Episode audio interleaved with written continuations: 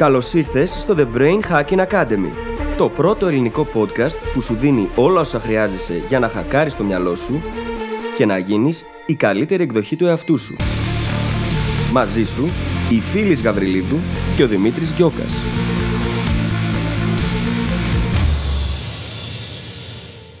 Γεια σου Brain Hacker και καλώς ήρθες σε άλλο ένα επεισόδιο του The Brain Hacking Academy. Επεισόδιο 180, άλλα 20 για τα 200.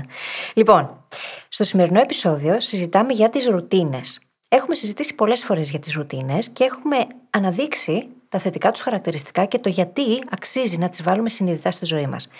Έτσι κι αλλιώς έχεις ήδη ρουτίνες. Το θέμα είναι αν αυτές οι ρουτίνες εξυπηρετούν ή όχι, αν φέρνουν τα αποτελέσματα που θέλεις ή όχι. Και αυτό ακριβώς είναι το θέμα μας σε αυτό το επεισόδιο. Το γεγονός ότι οι ρουτίνες είναι καλές μέχρι που σταματούν να είναι. Σε αυτό το επεισόδιο, λοιπόν, συζητάμε για το πότε αρχίζουν οι ρουτίνες να δημιουργούν προβλήματα αντί να φέρνουν αποτελέσματα, με ποιον τρόπο μπορείς να παρατηρήσεις, να δημιουργήσεις αυτές τις καινούργιες ρουτίνες και τι μπορείς να κάνεις έτσι ώστε να τις επαναπρογραμματίσεις για να αρχίσουν να σου φέρνουν και πάλι αποτελέσματα. Όπως κάθε τι, έτσι και εδώ χρειάζεται να έχουμε μια ισορροπία. Χρειάζεται να υπάρχει ένα μέτρο. Από τη μία θα μπορούσε κανείς να βάλει όλη του τη ζωή στον αυτόματο και να είναι όλα μια ρουτίνα, θα έχανε όμως πάρα πολλά πράγματα από τη ζωή. Από την άλλη, θα μπορούσε να μην έχει καμία απολύτως ρουτίνα και να αφήσει τα πράγματα στην τύχη. Που εδώ που τα λέμε και πάλι θα είχε ρουτίνες, απλά πιθανότατα θα ήταν κακές συνήθειες συνδεδεμένε με ρουτίνες. Χρειάζεται λοιπόν να βρούμε αυτή την ισορροπία και να δημιουργήσουμε τις ρουτίνες οι οποίες θα μας βοηθήσουν ή να αλλάξουμε τις ρουτίνες εκείνες οι οποίες μας εμποδίζουν από το να πετύχουμε αυτά που θέλουμε, για να καταφέρουμε να πετύχουμε πολύ περισσότερα. Μας άρεσε πάρα πολύ το συγκεκριμένο επεισόδιο καθώς το ηχογραφούσαμε και είμαι σίγουρη ότι θα το απολαύσεις κι εσύ. Σου εύχομαι λοιπόν καλή ακρόαση και τα λέμε στην άλλη πλευρά. Καλησπέρα Δημήτρη. Καλησπέρα φίλη, τι κάνεις; Είμαι πάρα πολύ καλά. Έχω καινούριο στόχο, ο οποίος από μόνος του εμφανίστηκε και έπρεπε να τον θέσω και είμαι πολύ χαρούμενη γι' αυτό. Εσύ πώς είσαι; Είμαι πάρα πολύ καλά. Τα καταφέρνω σε αυτό που δυσκολευόμουν την προηγούμενη εβδομάδα. Που mm-hmm. μετά την αρρώστια μπήκα σε μια διαδικασία που πρέπει να επαναφέρω κάποιες ρουτίνες που χαθήκανε. Και δεν ήταν και το πιο εύκολο. Είναι εντυπωσιακό το πώς μια συμπεριφορά που έβγαινε αυτόματα τη μία μέρα, μόλις 8-9 μέρες μετά, λόγω υποχρεωτικής διακοπής, λόγω ασθένειας, είναι δύσκολες αυτές οι αποφάσεις και αυτές οι συνήθειες. Και μάλιστα, παρόλο που τις επαναφέρω, έχω μεγαλύτερη αντίσταση. Mm. Πολύ μεγαλύτερη αντίσταση. Από ό,τι είχα μόλις πριν 10 μέρες, δηλαδή κάτι πολύ πρόσφατο. Και είναι εντυπωσιακό. Αλλά επειδή χρησιμοποιώ πολλά από τα εργαλεία που έχουμε μοιραστεί και επειδή έχω πάρα πολύ επίγνωση αυτού, όπως συζητάμε, τα καταφέρνω. Κοίτα, ε, για μένα το τελευταίο διάστημα δεν έχει τύχει ποτέ να χαλάσω τη ρουτίνα μου για πάνω από δύο-τρεις μέρες. Φαντάζομαι αν περάσεις τις πέντε μέρες και στην ουσία αρχίζει το μυαλό σου να συνηθίζει σε κάτι άλλο ή να πηγαίνεις στο default που είχες παλιότερα, θα γίνεται και όλο και πιο δύσκολο. Θα αυξάνεται η αντίσταση όλο και περισσότερο. Οπότε καλό είναι όπου μπορούμε, τώρα στην προκειμένη πρόκειται για ασθένεια, οκ, okay, δεν μπορείς να κάνεις και πολλά εκεί. Αλλά όπου μπορούμε, καλό είναι να επανερχόμαστε όσο πιο γρήγορα γίνεται στις ρουτίνες που έχουμε χτίσει, ακριβώς για να μην αυξήσουμε αυτή την αντίσταση αργότερα. Και η αλήθεια είναι ότι η ρουτίνα είναι ένα πολύ σημαντικό κομμάτι της ζωής μας. Και γι' αυτό άλλωστε είναι και το θέμα του σημερινού μας επεισοδίου, το οποίο έχει μια πολύ ενδιαφέρουσα προσέγγιση. Αλλά πριν πάμε να μιλήσουμε για τις ρουτίνες, ήθελα να σε ρωτήσω για τον καινούριο σου στόχο. Θα χρησιμοποιήσεις το The Goal Hacking Journal; Θα το χρησιμοποιήσω. Ακόμα είναι νωρίς βέβαια, γιατί αυτή τη στιγμή αποκρισταλώνεται μέσα μου και στο χαρτί. Τι ακριβώς είναι αυτό που θέλω να γράψω. Περί βιβλίου πρόκειται. Και δεν είμαι ακόμα στο στάδιο που θέλω να χρησιμοποιήσω το journal, όμως είναι σίγουρο ότι θα το χρησιμοποιήσω τη στιγμή που θα αρχίσει να βγάζει νόημα. Και τι είναι αυτό στο οποίο μόλις αναφερθήκαμε, Δημήτρη; λοιπόν, το The Goal Hacking Journal είναι το εργαλείο που έχουμε δημιουργήσει, είναι το journal μας, το οποίο σε βοηθάει να πετύχεις το νούμερο ένα στόχο σου σε 90 ημέρες. Πήραμε τις σημαντικότερες τεχνικές μας, τις καλύτερες προσεγγίσεις, όλα τα hacks που μοιραζόμαστε στο podcast και δημιουργήσαμε μια διαδικασία η οποία μπορεί να βοηθήσει εσένα να πετύχεις οποιονδήποτε στόχο σε διάστημα 90 ημερών. Είναι σαν να κλωνοποιήσαμε τους εαυτούς μας. Κάναμε ό,τι καλύτερο μπορούσαμε. Δηλαδή, έτσι ώστε να μας έχεις ανα πάσα στιγμή πάνω στο γραφείο σου, στη τσάντα σου, στο σιρτάρι σου, να σε καθοδηγούμε στο να πετύχεις αυτόν τον πάρα πολύ σημαντικό στόχο. Και αν θέλεις τώρα να μάθεις περισσότερα γιατί σε έχει ιντριγάρει όλο αυτό και θέλεις να πετύχεις ένα πολύ μεγάλο στόχο για σένα σε 90 ημέρες, μπορείς να επισκεφθείς τη σελίδα brainhackingacademy.gr κάθετος journal. J-O-U-R-N-A-L. Και ας περάσουμε τώρα στο επεισόδιό μας, στο οποίο, όπως είπαμε, θα μιλήσουμε για τις ρουτίνες. Και θα το ξεκαθαρίσουμε από τώρα. Οι ρουτίνες είναι κάτι πάρα πολύ καλό. Μέχρι που σταματάει να είναι. Θέλουμε λοιπόν σε αυτό το επεισόδιο να καλύψουμε και τα δύο κομμάτια. Ένα, το γιατί οι ρουτίνες είναι καλές, που μπορούν να μας φανούν χρήσιμες και γιατί θέλουμε να τις δημιουργούμε όπου και όποτε βγάζει νόημα. Κάτσε λίγο, γιατί εδώ πέρα μπορεί κάποιος να πει Μα δεν είναι καλό πράγμα η ρουτίνα και έχω ρουτινιάσει εγώ, έχω βαρεθεί τη ζωή μου και ό,τι άλλο τέλος πάντων μπορεί να ταιριάσει σε αυτό το concept. Τι εννοείς; Αυτό ακριβώς είναι που θέλουμε να καλύψουμε με αυτή την πλευρά του επεισοδίου. Ότι οι ρουτίνες είναι καλές. Γιατί λατρεύουμε να τις μισούμε πολλές φορές. Λέμε, εγώ δεν θέλω μια ζωή με ρουτίνα, εγώ δεν θέλω να έχω ρουτίνα. Είναι κλισέ που τα έχουμε πει αυτά ή τα έχουμε ακούσει σίγουρα, αν τα έχουμε πει εμείς οι ίδιοι. Αλλά οι ρουτίνες είναι κάτι πάρα πολύ χρήσιμο, ένα πολύτιμο εργαλείο στη διάθεσή μας. Από την άλλη όμως, και από εκεί πηγάζουν και αυτές οι ερωτήσεις, αυτά που ανέφερες, οι αμφιβολίες και η αμφισβήτηση της ρουτίνας, μπορεί να γίνει δηλητήριο. Οι ρουτίνες μπορεί να γίνουν κάτι που μας εγκλωβίζει, που μας φαίνει σε ένα σημείο που έχουμε μπει τόσο πολύ σε αυτόματο πιλότο που χάνουμε τη ζωή γύρω μας. Οπότε λοιπόν στο επεισόδιο θα δούμε και πότε είναι καλές οι ρουτίνες και πώς να τις δημιουργούμε, και πότε είναι κακές και πώς να επιδιορθώσουμε μια ζωή γεμάτη ρουτίνες, έτσι ώστε να κρατήσουμε τα θετικά και να αφαιρέσουμε αυτή την βαρεμάρα, αυτόν τον αυτόματο πιλότο στον οποίο μπαίνουμε. Ακριβώς. Πάμε λοιπόν να δούμε γιατί είναι χρήσιμο το να υπάρχει μια ρουτίνα. Γιατί είναι χρήσιμο το να βάλουμε αυτό το εργαλείο στη ζωή μας. Συνειδητά. Η αλήθεια είναι ότι υπάρχουν ρουτίνες, έτσι. Όλοι μας έχουμε ρουτίνες. Συνήθως όμως τις έχουμε εγκαταστήσει στην καθημερινότητά μας ακούσια, χωρίς να το θέλουμε. Και εκεί είναι που γίνονται προβληματικές. Το θέμα είναι ότι αν επιλέξουμε τις ρουτίνες μας πολύ συνειδητά, μπορούν να λειτουργήσουν σαν πολλαπλασιαστή για οτιδήποτε θέλουμε να πετύχουμε. Γιατί μπορούν στην ουσία να φέρουν σταθερότητα στο πρόγραμμά μας, να αυξήσουν πάρα πολύ την αποδοτικότητά μας, να αυξήσουν την αποτελεσματικότητα των πραγμάτων που κάνουμε και να δημιουργήσουν τις συνθήκες για να μπορούμε να αποδίδουμε πολύ καλύτερα σε λιγότερο χρόνο, με λιγότερη προσπάθεια. Όλα αυτά είναι πράγματα τα οποία έχουν αποδειχθεί και ερευνητικά. Οι ρουτίνες μας βοηθούν πάρα πολύ. Επίσης, βοηθούν να ελαχιστοποιηθεί η αντίσταση. Θα μιλήσω με προσωπικό παράδειγμα. Έχω χτίσει μια πρωινή ρουτίνα και όπου πρωινή δεν είναι απαραίτητο να χτίσουμε όλοι πρωινές ρουτίνες. Θα το συζητήσουμε και πιο αναλυτικά αυτό στο επεισόδιο. θα δώσουμε λίγο πόνο εκεί. Αλλά έχω χτίσει μια πρωινή ρουτίνα, η οποία για μένα λειτουργεί πάρα πολύ καλά και με βοηθάει να ξεκινήσω την ημέρα μου όντας στην καλύτερη μου πνευματική κατάσταση για να μπορέσω να αποδώσω σε αυτό το ένα πράγμα το οποίο έχω να κάνω. Και αυτή η ρουτίνα περιλαμβάνει το να βγω έξω για περπάτημα με το σκύλο μου, έπειτα να γυρίσω, να κάνω τη γυμναστική μου. Αυτό το διάστημα αυτή η γυμναστική είναι γιόγκα και νομίζω ότι θα πάει πάρα πολύ καλά, γενικά. Θα εξηγήσω και για ποιο λόγο όμως. Έπειτα να κάνω λίγο journaling και να μπω στο flow για να αρχίσω να γράφω ή να αρχίσω να κάνω τέλος πάντων όποια άλλη εργασία έχω να κάνω εκείνη την ημέρα. Σε κάθε περίπτωση, επειδή είναι τόσο σταθερό αυτό το πράγμα μέσα στη μέρα μου, ξέρω πώς θα ξεκινήσω, δεν χρειάζεται να το σκεφτώ. Έχω φέρει presence ταυτόχρονα όμως. Η γιόγκα με βοηθάει πάρα πολύ σε αυτό, γιατί πολλές φορές διαλογίζομαι κιόλας. Το χρησιμοποιώ σαν αφετηρία για να το κάνω, χωρίς να έχει μπει ο διαλογισμός ακόμα στη ρουτίνα. Παρ' όλα αυτά, όταν τα κάνω όλα αυτά, έχει εκπαιδευτεί ο εγκέφαλός μου στο ότι μετά από εδώ θα κάνω πολύ συγκεντρωμένη και πολύ δημιουργική δουλειά. Και με βοηθάει αυτό να είμαι πολύ αποδοτική κάθε μέρα.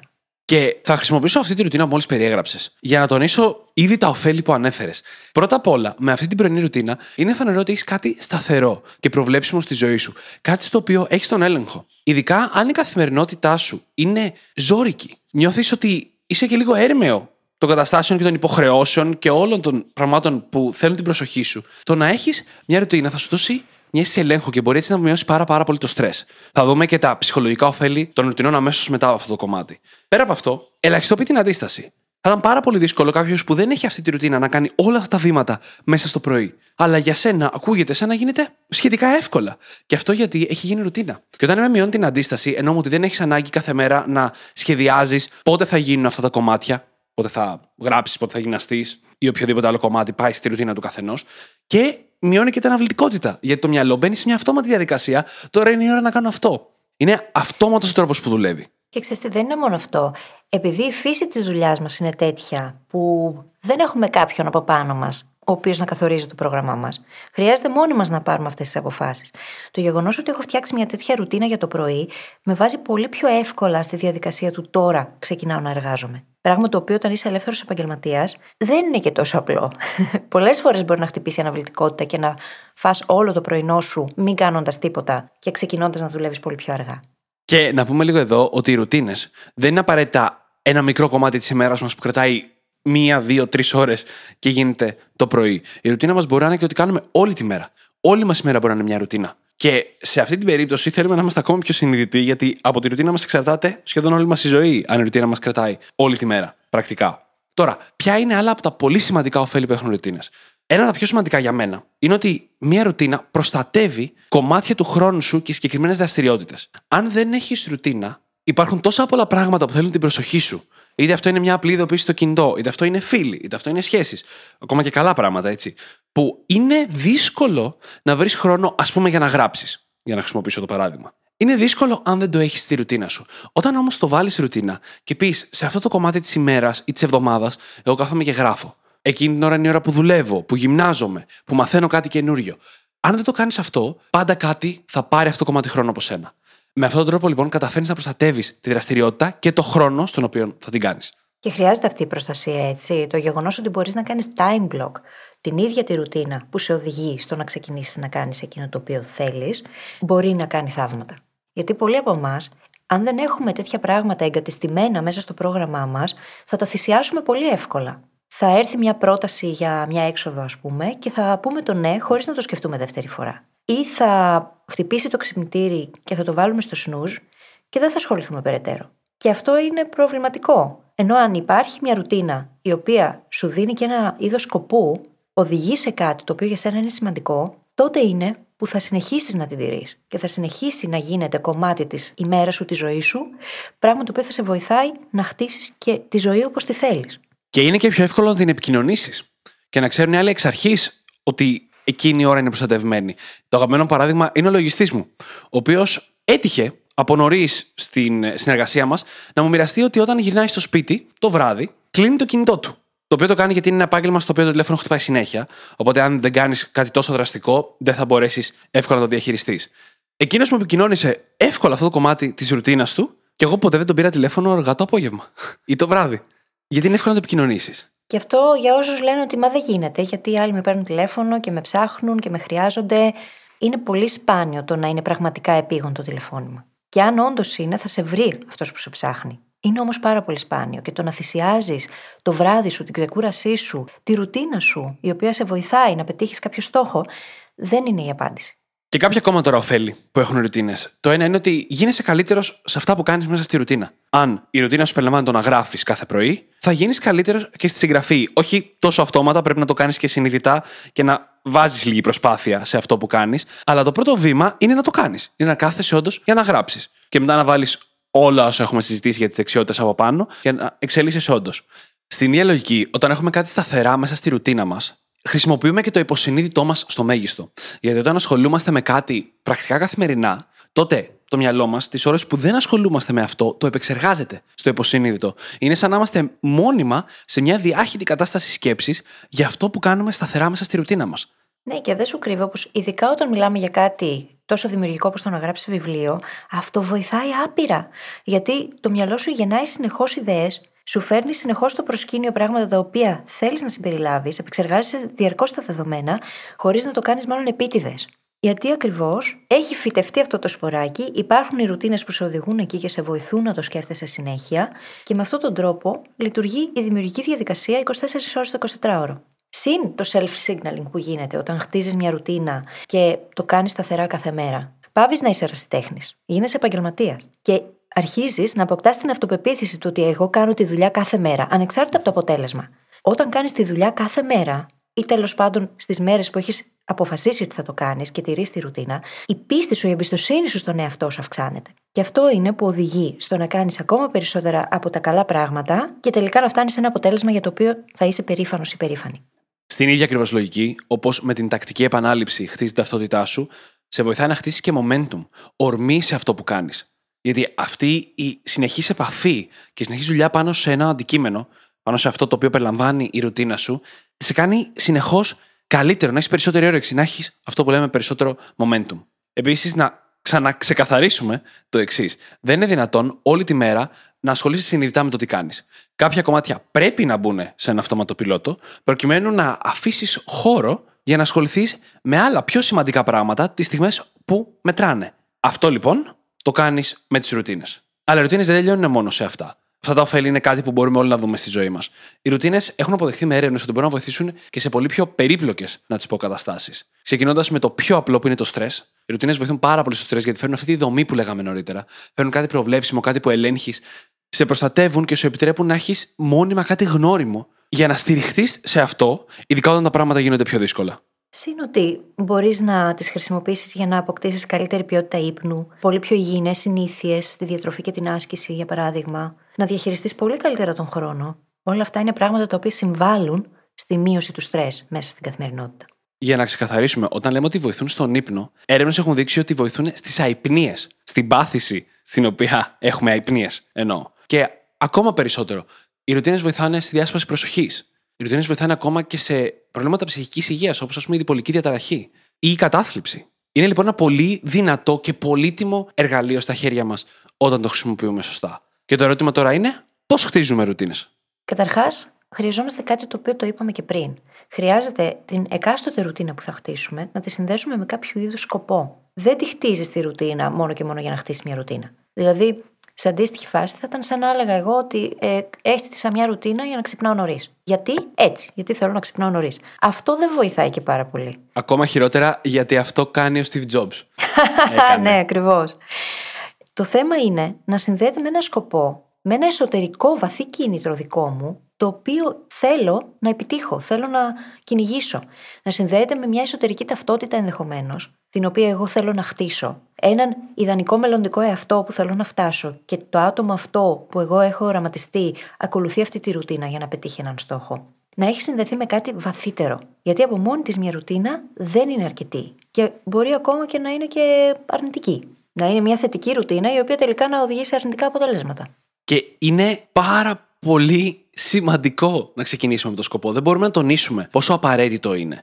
Γιατί πέρα από το ότι δεν έχει νόημα η ρουτίνα χωρίς σκοπό, η ρουτίνα δεν είναι αυτός ο σκοπός, πρέπει να ξέρουμε τι θέλουμε να πετύχουμε. Πρέπει να ξέρεις, αυτό που θέλεις, ας πούμε, είναι σε ένα περίπλοκο και γεμάτο πρόγραμμα να καταφέρεις να δημιουργήσεις μία ώρα για να ξεκινήσεις ένα καινούριο χόμπι, ή να δημιουργήσεις μία ώρα για να ξεκινήσεις ένα side hustle, ή ας πούμε νιώθεις ότι θα μπορούσες να αποδίδεις πολύ καλύτερα στη δουλειά σου και θες να χτίσεις μια ρουτίνα η οποία θα σε κάνει καλύτερα prime, αναφορά και στο αντίστοιχο επεισόδιο, ώστε να αποδίδεις καλύτερα στη δουλειά; Μήπως θες να προσθέσεις ένα κομμάτι στη ζωή σου που λείπει όπως γυμναστική, οπότε θέλεις μια ρουτίνα η οποία θα σου επιτρέπει να το κάνεις αυτό με μικρότερη αντίσταση; Ο σκοπός μετράει πάρα πολύ και θα καθοδηγήσει πλήρως το πώς θα δομήσεις τη ρουτίνα σου και το πόσο απαιτητική χρειάζεται να είναι αυτή. Θέλουμε την ελάχιστη ρουτίνα που μας φέρνει όμως με συνέπεια το σκοπό που θέλουμε. Και όλο αυτό τώρα με το σκοπό συνδέεται άμεσα και με την δική μας αυτοπαρατήρηση και με το να βρούμε τα πράγματα εκείνα τα οποία δουλεύουν για εμάς. Πριν αναφέρθηκε στο επειδή το κάνει ο Steve Jobs. Αυτά δεν είναι αποτελεσματικά. Όπως δεν είναι αποτελεσματικό να πας να γκουγκλάρεις τις συνήθειες των πιο επιτυχημένων ανθρώπων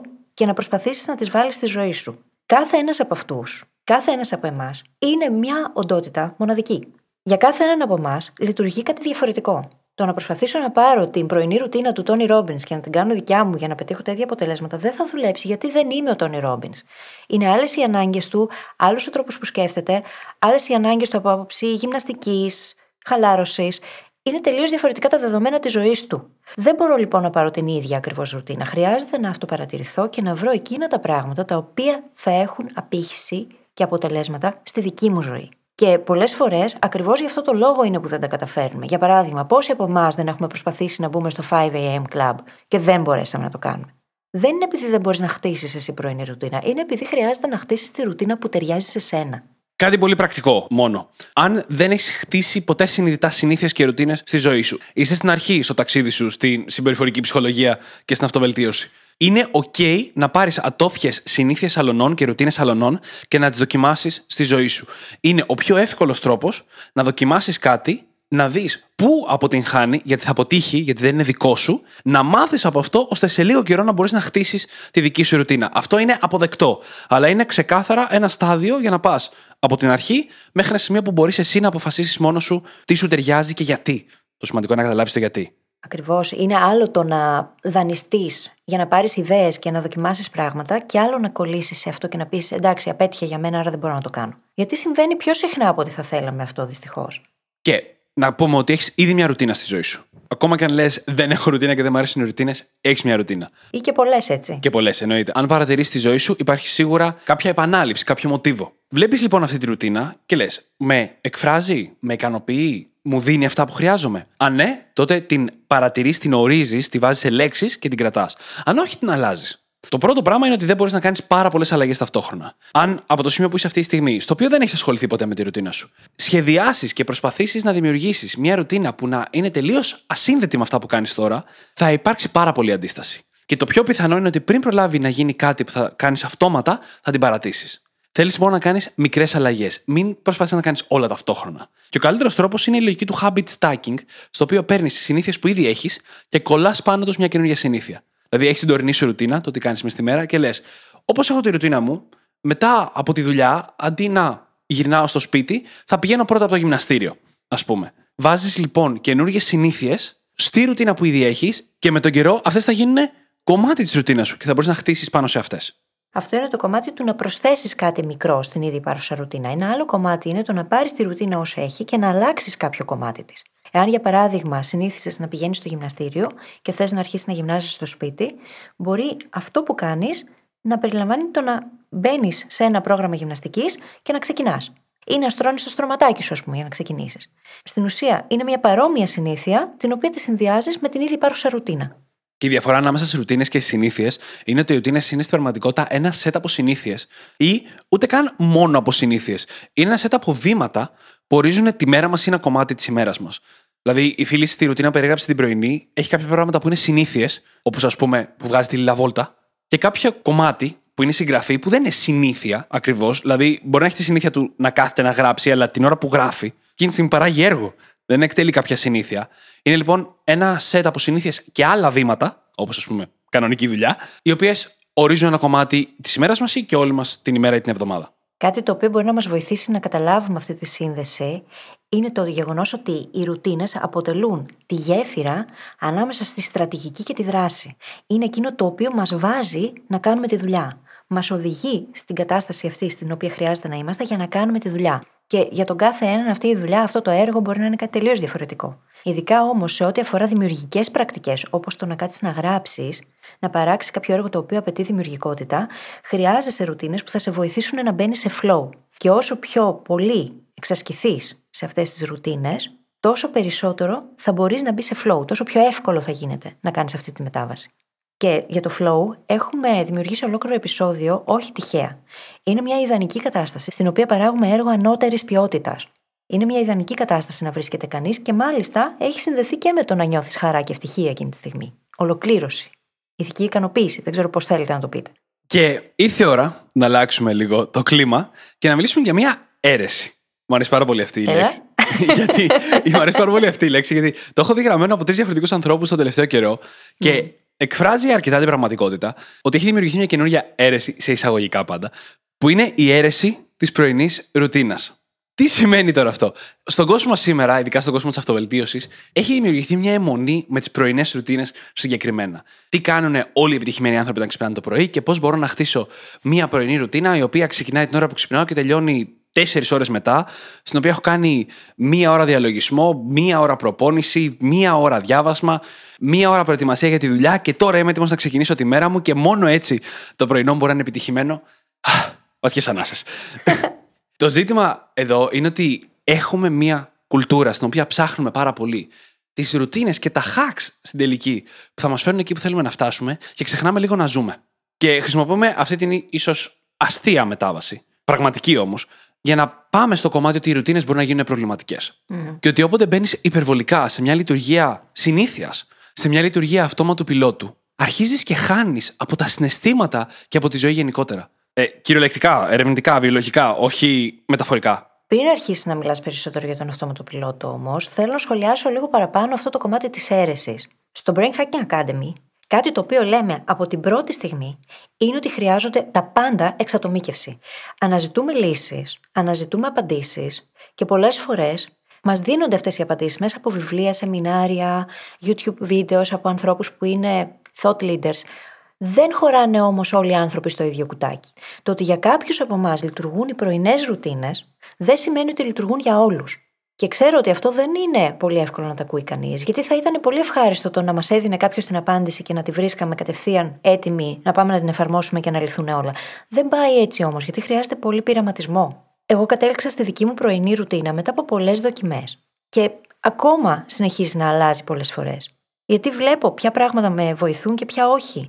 Αλλά το γεγονός ότι ταιριάζει σε μένα μια πρωινή ρουτίνα δεν σημαίνει ότι ταιριάζει σε όλο τον πλανήτη. Για άλλους ανθρώπους, αυτό με το πρωινό ξύπνημα νωρίς, για να κάνουν την πρωινή τους ρουτίνα και μετά να κάνουν και τη δουλειά και μετά να πάνε στην κανονική δουλειά, δεν δουλεύει, παιδιά.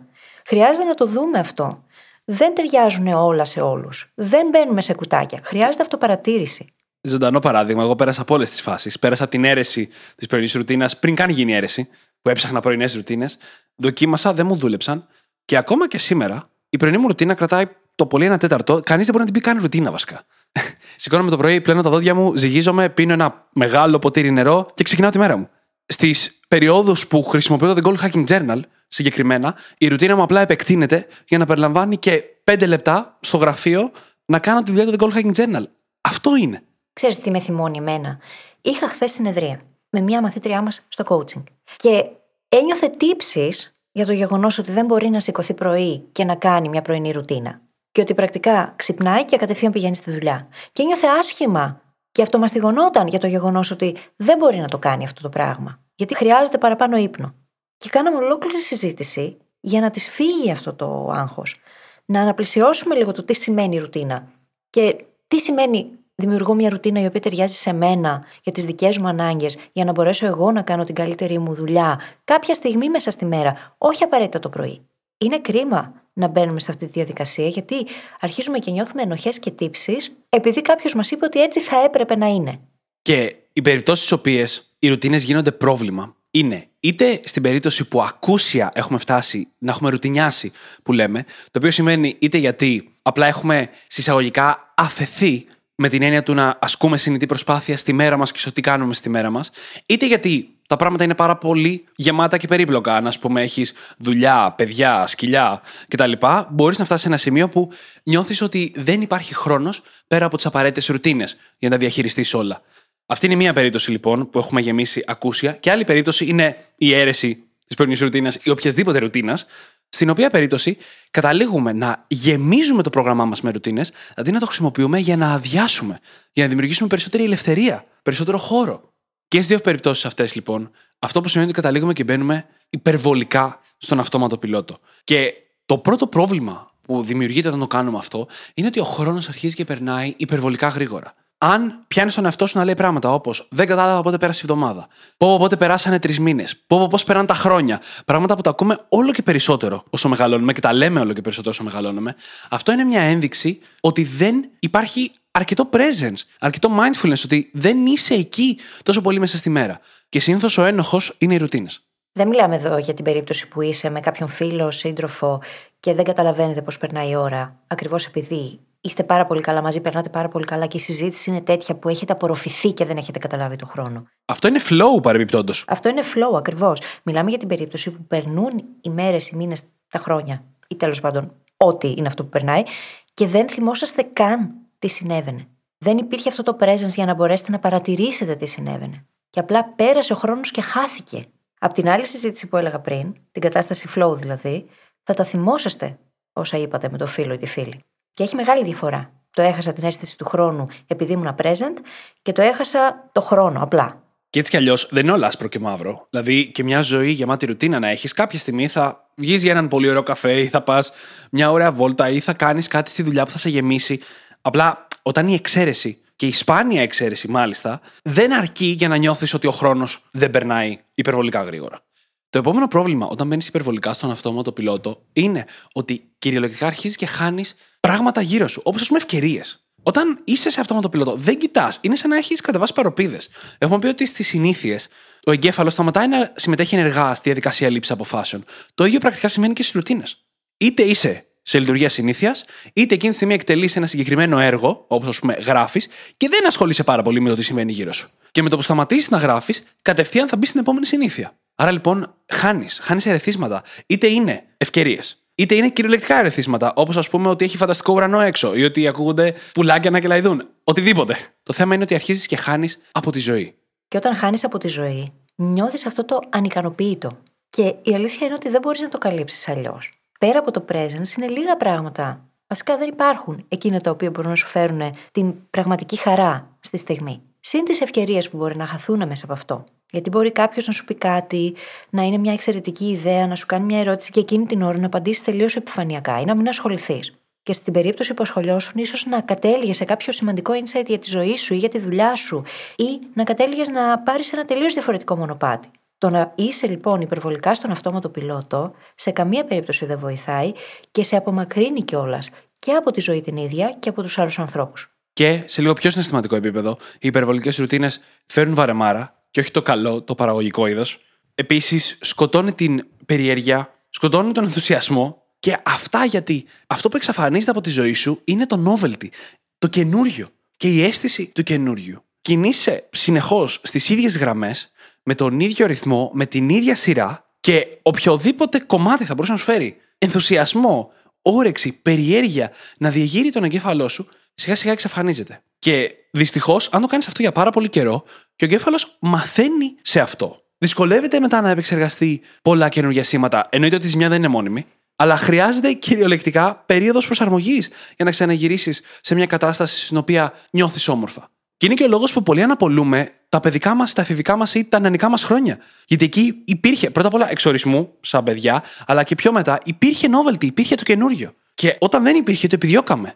Όλες τις ωραίες και ενδιαφέρουσες και καινούργιες εμπειρίες έχουμε προσπαθήσει πρακτικά να ζήσουμε σαν νέοι. Και μετά το ξεχνάμε. Αλλά δεν γίνεται αυτό. Και το θέμα είναι πως κάποιες φορές, ακόμα και αν έχουμε καταβάλει αυτή την προσπάθεια να δημιουργήσουμε ρουτίνες που μας βοηθούν, ίσως να τις έχουμε παρασυνηθίσει. Και ίσως αυτό να έχει αρχίσει να μας περιορίζει. Θα βοηθούσε λοιπόν να αρχίσουμε να παρατηρούμε αυτές τις ρουτίνες, που πολλές φορές μπορεί να έχουμε ρουτίνες και να μην έχουμε συνειδητοποιήσει καν ότι είναι ρουτίνες. Τύπου γυρίζω από τη δουλειά, κάθομαι στον καναπέ και σκρολάρω ασυναίσθητα πρακτικά στο κινητό. Αυτά είναι ρουτίνες. Αν τα κάνεις κάθε μέρα, είναι ρουτίνα, η οποία μπορεί να σου στερεί πάρα πολύ χρόνο από τη ζωή σου. Οπότε, το να αυτοπαρατηρηθείς και να αρχίσεις να κάνεις ερωτήσεις του τύπου Έχω δημιουργικές ιδέες, βιώνω αυτό το novelty που είπε τώρα ο Δημήτρης μέσα στην ημέρα μου.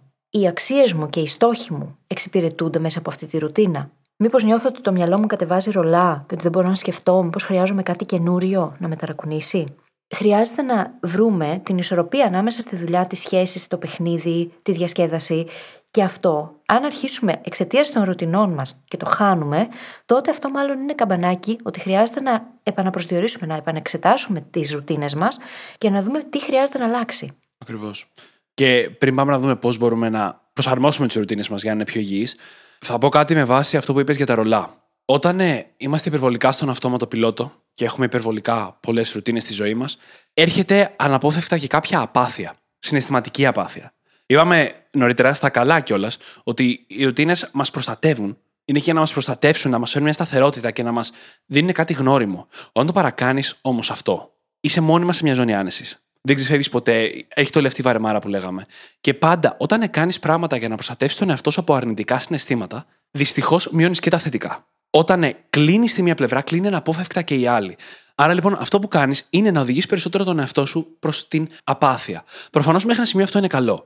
Αν έχεις πολύ έντονα δυσάρεστα συναισθήματα, κάποιες φορές έτσι είναι η συναισθηματική σου κατάσταση και η ζωή σου, τότε το να προστατευτείς από αυτό με τις ρουτίνες και να έχεις μια σταθερότητα είναι χρήσιμο. Αν το παρακάνεις όμως, πετυχαίνεις το αντίθετο αποτέλεσμα. Και γι' αυτό προσπαθούμε, και μας μας βγαίνει καμιά φορά όπως το έχουμε κάνει και σε αυτό το επεισόδιο, προσπαθούμε να μην λέμε αρνητικά συναισθήματα, αλλά δυσάρεστα συναισθήματα. Γιατί αρνητικά είναι σαν να λέει ότι μας κάνουν κακό, αλλά δεν ισχύει. Είναι και αυτά μέρος της ζωής μας.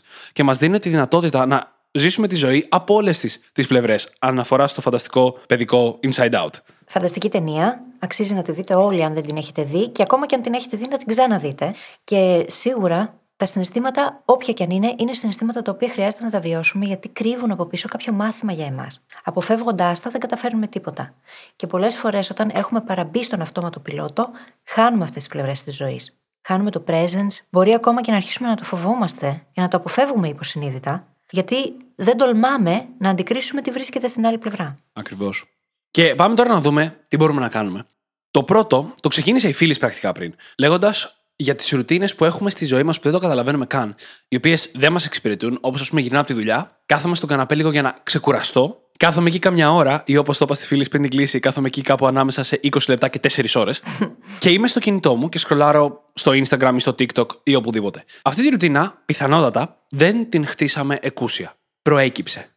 Αυτό λοιπόν το κομμάτι της ρουτίνας μας θα μπορούσαμε να το εξαλείψουμε. Και το να εξαλείψουμε κακά κομμάτια της ρουτίνας μας, ακούσια κομμάτια, κομμάτια που δεν τα χτίσαμε επίτηδες, που δεν τα θέλουμε εκεί στην τελική, είναι ο πιο εύκολος τρόπος για να μειώσουμε τη ρουτίνα στη ζωή μας, να δημιουργήσουμε χώρο για να κάνουμε πράγματα πιο συνειδητά, πιο ηθελημένα. Και πάντα να σκεφτόμαστε το σκοπό. Ακόμα και αυτή η ρουτίνα που τη χτίσαμε ακούσια εξυπηρετεί κάποιο σκοπό. Αυτό πρέπει πάντα να το θυμόμαστε. Ακόμα και αυτά που δεν τα βάλαμε και επίτηδες, για κάποιο λόγο είναι εκεί. Μπορεί λοιπόν όταν γυρνάμε τη δουλειά να νιώθουμε λίγο ξεζουμισμένοι θα ήταν η καλύτερη λέξη που μπορώ να χρησιμοποιήσω και θέλουμε λίγο να ξεκουραστούμε. Αλλά υπάρχουν καλύτεροι τρόποι να ξεκουραστούμε από αυτόν. Μπορεί, ας πούμε, να πούμε ότι αντί να κάνω αυτό, θα πάω μια βόλτα να συναντήσω ένα φίλο για μια ώρα. Ή θα πέσω να κοιμηθώ ένα μισάωρο, να κάνω ένα nap και μετά να σηκωθώ αναζωογονημένος. Πρακτικά, να πάρουμε τον ίδιο το σκοπό και να αντικαταστήσουμε τη ρουτίνα που μας οδηγεί εκεί. Να βρούμε κάτι το οποίο πραγματικά θα οδηγεί στην ξεκούραση, στο συγκεκριμένο παράδειγμα. Είναι πάρα πολλά τα πράγματα εκείνα τα οποία θα επιλέξουμε να κάνουμε αντί του να κάτσουμε στον καναπέ και απλά να χάσουμε το χρόνο μας, χωρίς λόγο.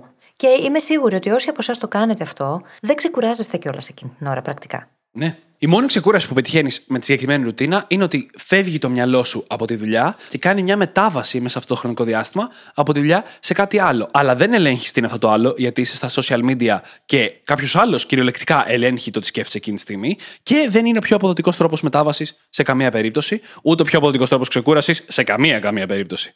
100%. Οπότε εστιάζουμε στο ίδιο το αποτέλεσμα που φέρνει η εκάστοτε ρουτίνα αφού την έχουμε εντοπίσει και διαρωτόμαστε πώς μπορώ να φτάσω στο ίδιο αποτέλεσμα με κάτι άλλο το οποίο πραγματικά να βοηθάει; Το επόμενο βήμα τώρα είναι να πάρουμε κομμάτια που υπάρχουν στη ρουτίνα μας και θα συνεχίσουν να υπάρχουν, ή θέλουμε να συνεχίσουν να υπάρχουν, ή πρακτικά πρέπει να συνεχίσουν να υπάρχουν, και να αλλάξουμε το πώς τα βιώνουμε. Ένα πολύ κλασικό παράδειγμα είναι η μαγειρική. Όπου οι περισσότεροι χρειάζεται να μαγειρέψουμε σε τακτικό επίπεδο, αν όχι σε καθημερινό, προκειμένου να φάμε, και το κάνουμε αυτό τελείως ρουτινιασμένα και σαν αγκαρία. Μπορείς λοιπόν να επιλέξεις, αν σου αρέσει το συγκεκριμένο κομμάτι, είναι απλά ένα παράδειγμα, να την βιώσεις περισσότερο τη μαγειρική.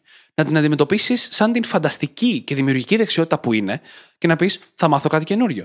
Το οποίο δεν χρειάζεται να παίρνει παραπάνω χρόνο. Χρειάζεται απλά να το αντιμετωπίσεις διαφορετικά. Και αν δεν σε εκφράζει η μαγειρική, μπορεί να είναι σε οποιοδήποτε κομμάτι. Πολλοί κόσμοι που έχει παιδιά, την ώρα που είναι με τα παιδιά είναι και με το κινητό. Πώς θα ήταν αν βίωνε περισσότερο το χρόνο με τα παιδιά; Σίγουρα η σχέση σα θα ήταν καλύτερη και πιθανότατα θα ήταν και πιο διασκεδαστική εμπειρία, γιατί θα ήσουν εκεί, πιο present. Και απλά αφήνοντας το κινητό στην άκρη, αλλάζοντας ελάχιστα τη ρουτίνα σου, θα υπήρχε ξαφνικά περισσότερο novelty στη ζωή. Γιατί τα παιδιά είναι γεμάτα novelty, αυτό είναι το μόνο σίγουρο. Αυτό λοιπόν που μπορούμε να κάνουμε είναι αρχικά να εντοπίσουμε τις ρουτίνες που έχουμε ήδη, να τις κοιτάξουμε λίγο πιο προσεκτικά και να εντοπίσουμε τον σκοπό που εξυπηρετούν. Γιατί αν δεν το γνωρίζουμε αυτό, τότε δεν θα μπορέσουμε να κάνουμε και πολλές αλλαγές. Λέμε συνέχεια ότι η επίγνωση είναι το πρώτο βήμα. Η επίγνωση είναι το πρώτο βήμα επειδή δημιουργεί επιλογές. Δεν έχεις επιλογή αν δεν έχεις επίγνωση. Και από εκεί και πέρα να πούμε: OK, έχουν θετικά αποτελέσματα. Μήπως είναι ρουτίνες που τις έχω χτίσει εγώ στο παρελθόν συνειδητά, όμως έχουν πάψει να οδηγούν στα αποτελέσματα που θα ήθελα. Και αυτό το λέω γιατί πολλές φορές όσα μας έχουν φτάσει μέχρι ένα σημείο δεν θα μας πάνε παραπέρα. σω ακόμα και αυτές τις θετικές συνήθειες που έχουμε μάθει να τις σκεφτόμαστε ως θετικές, να χρειάζεται να τις αλλάξουμε, να τις τροποποιήσουμε, γιατί έχουν πάψει πλέον να φέρνουν εκείνη τη δημιουργικότητα, τη χαρά, το presence που θέλαμε. Και να δούμε με ποιον τρόπο μπορούμε να αλλάξουμε την εκάστοτε ρουτίνα, έτσι ώστε να αρχίσει να οδηγεί στα αποτελέσματα που θέλουμε. Και εδώ το κλειδί πάντα είναι το να κάνουμε πολύ πολύ μικρές αλλαγές. Στη λογική του 1% του Kaizen που έχει αφιερωμένο ολόκληρο επεισόδιο. Όταν κάνεις πολύ μεγάλες αλλαγές, δυστυχώς δεν μπορείς να τις συντηρήσεις, να τις διατηρήσεις σε βάθο χρόνου. Ο στόχος εδώ είναι να πας και να επέμβεις σε πολύ μικρά πραγματάκια, έτσι ώστε να μπορέσουν να γίνουν κομμάτι της ρουτίνας. Ακριβώς. Και κάποια από τα πιο βασικά πράγματα που συζητήσαμε σήμερα μπορούν να γίνουν και το feedback σου για αυτή τη διαδικασία. Α πούμε, η αίσθηση της διαστολής ή της συστολής του χρόνου. Αν νιώθεις ότι ο χρόνος περνάει γρήγορα και όχι με την έννοια ότι περνάω καλά, αν νιώθεις ότι οι μέρες περνάνε και δεν καταλαβαίνεις πώς περνάνε, τότε αυτό είναι ένα πολύ χρήσιμο feedback. Ένα πράγμα το οποίο εγώ νιώθω πάρα πολύ τυχερός είναι ότι τα περισσότερα βράδια γυρνάω και λέω Α, αυτό έγινε σήμερα το πρωί, νιώθω λες και ήταν προχτές. Που σημαίνει ότι η μέρα μου έχει φανεί τεράστια. Και αυτό είναι ανεκτήμητο. Στην αρχή αγχωνόμουν, έλεγα τι είναι αυτό; Αλλά μετά συνειδητοποίησα ότι είναι απλά πολύ presence μέσα στη μέρα. Και αυτό είναι ένα feedback για το πώς αντιμετωπίζω τη μέρα μου, κατά πόσο είμαι εκεί μέσα στις στιγμές, πόσο είναι οι ρουτίνες μου, πόσο χρόνο μου καλύπτουν. Είναι ένα πολύτιμο feedback. Και ένα άλλο πολύτιμο feedback είναι το πόσο novelty νιώθουμε στην καθημερινότητά μας. Πόσο πολύ νιώθουμε ότι ερχόμαστε σε επαφή με κάτι καινούριο.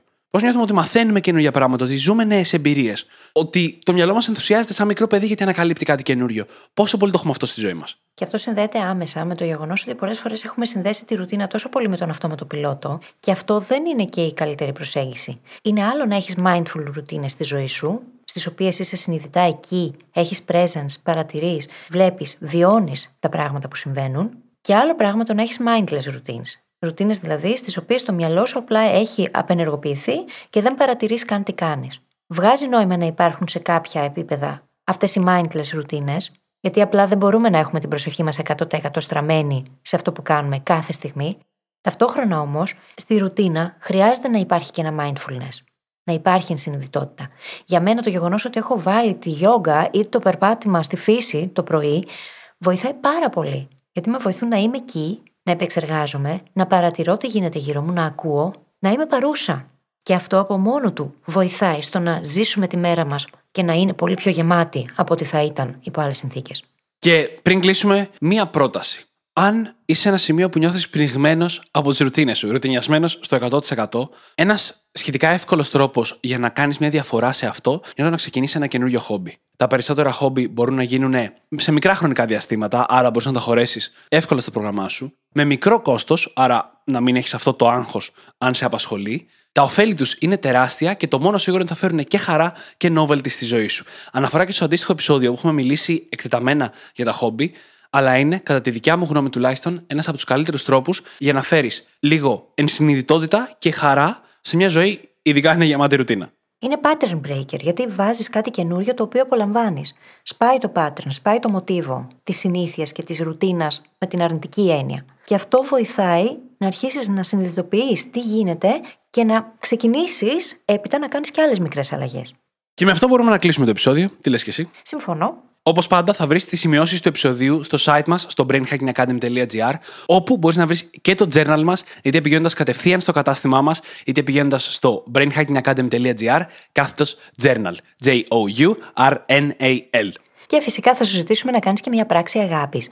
Να μας αφήσεις μια φανταστική πεντάστερη αξιολόγηση στο Spotify ή όπου αλλού μας έχεις βρει και μας ακούς. Και φυσικά να μοιραστείς αυτό το επεισόδιο με κάποιον που ξέρεις ότι το έχει ανάγκη. Θα βοηθήσεις και εμάς να διαδώσουμε το μήνυμα και τον άνθρωπο τον οποίο έχεις στο μυαλό σου. Σε ευχαριστούμε πάρα πολύ που ήσουν μαζί μας και σήμερα και σου ευχόμαστε καλή συνέχεια. Καλή συνέχεια.